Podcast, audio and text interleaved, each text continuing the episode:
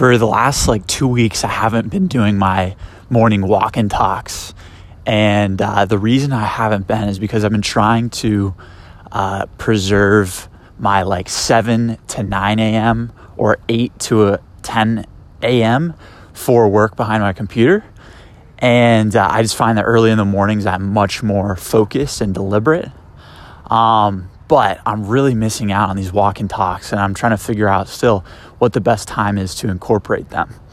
Um, so I can, I've been thinking of a few things, maybe waking up earlier. Right now I wake up around like 6 a 6 a.m. to 7 a.m. every every day. Um, that could give me some more time in the mornings to uh, feel like I can allow myself to do this. But what I'm realizing is like this is such an essential part of my day, and I don't want to miss out on it. So I've got to figure that out.